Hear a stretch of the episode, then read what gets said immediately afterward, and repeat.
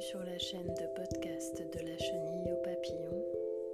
J'ai créé pour vous cette chaîne afin que vous puissiez vous relaxer, vous détendre ou trouver des moments pour vous retrouver.